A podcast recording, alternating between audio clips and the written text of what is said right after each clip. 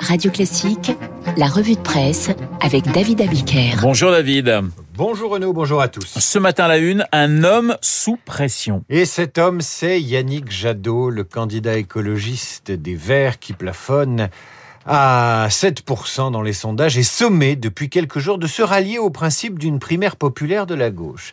Jadot sous pression, titre Libération, idem à la une du journal L'Opinion. Y a-t-il quelqu'un pour sauver la gauche? La candidate PS Anne Hidalgo met la pression sur l'écologiste et réveille, écrit le journal, les envies d'Élysée de certains. Taubira, Royal et même Cazeneuve. Jadot en race campagne, titre Le Parisien aujourd'hui en France. Jean-Michel Salvatore interroge dans son édito les difficultés de l'écologiste à percer. Parmi elles, il y a les délires verts à Bordeaux avec la suppression du sapin de Noël, le foie gras proscrit des fêtes de la ville de Strasbourg, le Tour de France machiste et polluant brocardé par le maire de Lyon. Compliqué de faire l'union quand dans vos propres rangs, on passe son temps à retrancher, à soustraire. Mais les appels à l'union de la gauche viennent de qui? Ils viennent des minoritaires, Hidalgo ou Montebourg, de ces militants éparpillés en collectifs minuscules dont la gauche a le secret de ceux qui sont incapables de dépasser les 3% et qui tentent de mutualiser leurs échecs probables en faisant sombrer l'équipe d'à côté. Ni Mélenchon ni Jadot ne sont d'accord pour sombrer avec les losers et à vrai dire, on les comprend. Après la gauche en soins intensifs, David, un rapport sur euh, ces étrangers qui viennent se faire soigner en France. Le dispositif est assez méconnu, ça s'appelle la procédure d'admission au séjour pour soins, une exception française dans le monde qui a attribué 16 euh, 000 titres de séjour sur 26 000 demandes à des étrangers venus se soigner en France aux frais du contribuable. Le Figaro s'est procuré le rapport sur le sujet de l'Office français de l'immigration et de l'intégration et s'inquiète évidemment de l'envolée des coûts d'une telle procédure. Deux grandes pages dédiées à la générosité médicale française, laquelle profite à 127 nationalités dans le monde, à commencer par les Algériens, les Ivoiriens, les Congolais, les Camerounais, etc. Même les Japonais, les Émiratis ou les Américains ou les Canadiens viennent se faire soigner gratuitement en France, alors qu'a priori, ils ne sont pas ressortissants de déserts médicaux.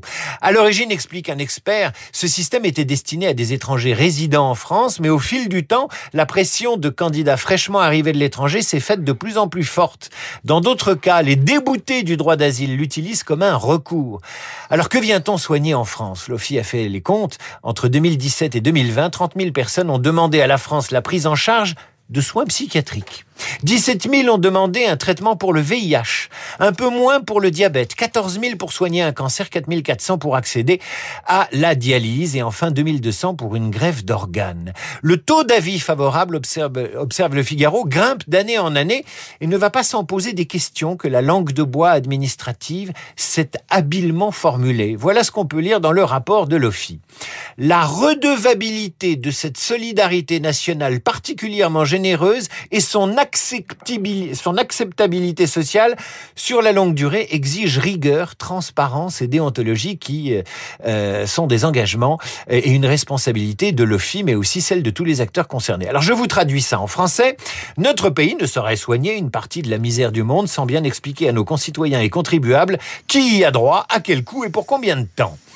Lisez le Figaro ce matin, vous apprendrez que dans le cas des soins accordés par la France à ces 16 000 étrangers, il n'y a pas de plafond. Il en faudrait peut-être un, confie au journal un haut fonctionnaire, un plafond sur la base d'un devis, sur un budget défini par une enveloppe, laquelle pourrait être validée par le ministre compétent, comme tout cela est joliment dit. David, une messe sous protection policière dans les Hauts-de-Seine. La Croix, comme le Parisien et le Figaro, vous racontent ce matin comment hier la paroisse de Sainte-Marie des Fontenelles à Nanterre a célébré l'office religieux sous protection policière après que samedi, le Figaro a révélé qu'une dizaine de personnes ont insulté une procession organisée mercredi dernier par les mêmes fidèles. Invective, insulte. L'un des agresseurs a également tenté d'asperger le prêtre avec une bouteille d'eau, rapporte le Parisien et le Figaro. Certains des fidèles auraient entendu sale couffard et même un sur le Coran, je vais t'égorger. Il est clair qu'on était visé parce qu'on était chrétien, explique l'une des personnes présentes au Figaro et au Parisien. Voilà qui nous amène au déplacement d'Éric Zemmour en Arménie, où l'essayiste a reçu le soutien euh, officiel de Philippe de Villiers, qui l'accompagnait rendre hommage au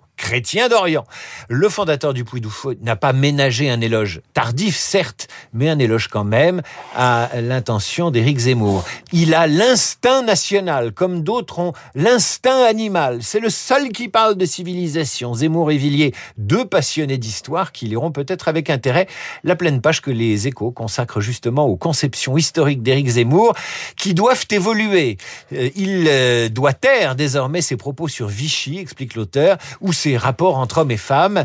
Ils ont fait sa célébrité, mais peuvent désormais lui nuire, lui nuire électoralement. Alors d'histoire, il en est également question dans Libération. Qui consacre deux pages à la sortie du nouvel essai de l'historien spécialiste du fascisme et du nazisme, Johan Chapoutot. Comment les Occidentaux ont façonné leur propre histoire, comment ils ont fabriqué ce qu'on appelle leur grand récit national et comment ce grand récit est aujourd'hui fragilisé.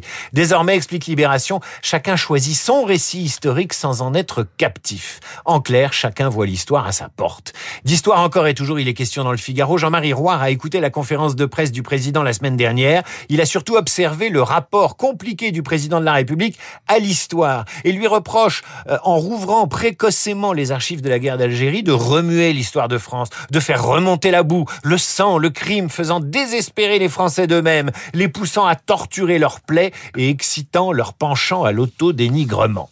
Alors pour la Concorde reste donc Miss France qui livre un entretien exclusif aux Parisiens ce matin et tente de réduire à sa façon les fractures françaises. Quel combat voulez-vous mener cette année lui demande le Parisien et Diane Lair, la couronnée, répond ainsi. Le vivre ensemble. Si on est capable de vivre ensemble dans ma famille, tout le monde le peut. Ma région est multiculturelle avec des gens qui viennent du monde entier, avec des religions, des ethnies, des sexualités différentes. Je me rends compte de l'impact que peut avoir la voix de Miss France. Elle a une vraie voix de Diane Lair dans le texte. Après tout, Miss France, c'est aussi une jolie part du récit national français. Voilà, David Abiker qui avait postulé en 1988, mais qui n'avait été que dauphine d'honneur, je crois, mais c'était déjà excellent pour vous, David. J'avais été refoulé à la pesée. vous avez été refoulé à la pesée. David Abiker, la revue de presse sur Radio Classique, dans un instant. Et il est en pleine forme, je vous le garantis. Luc Ferry, à tout de suite.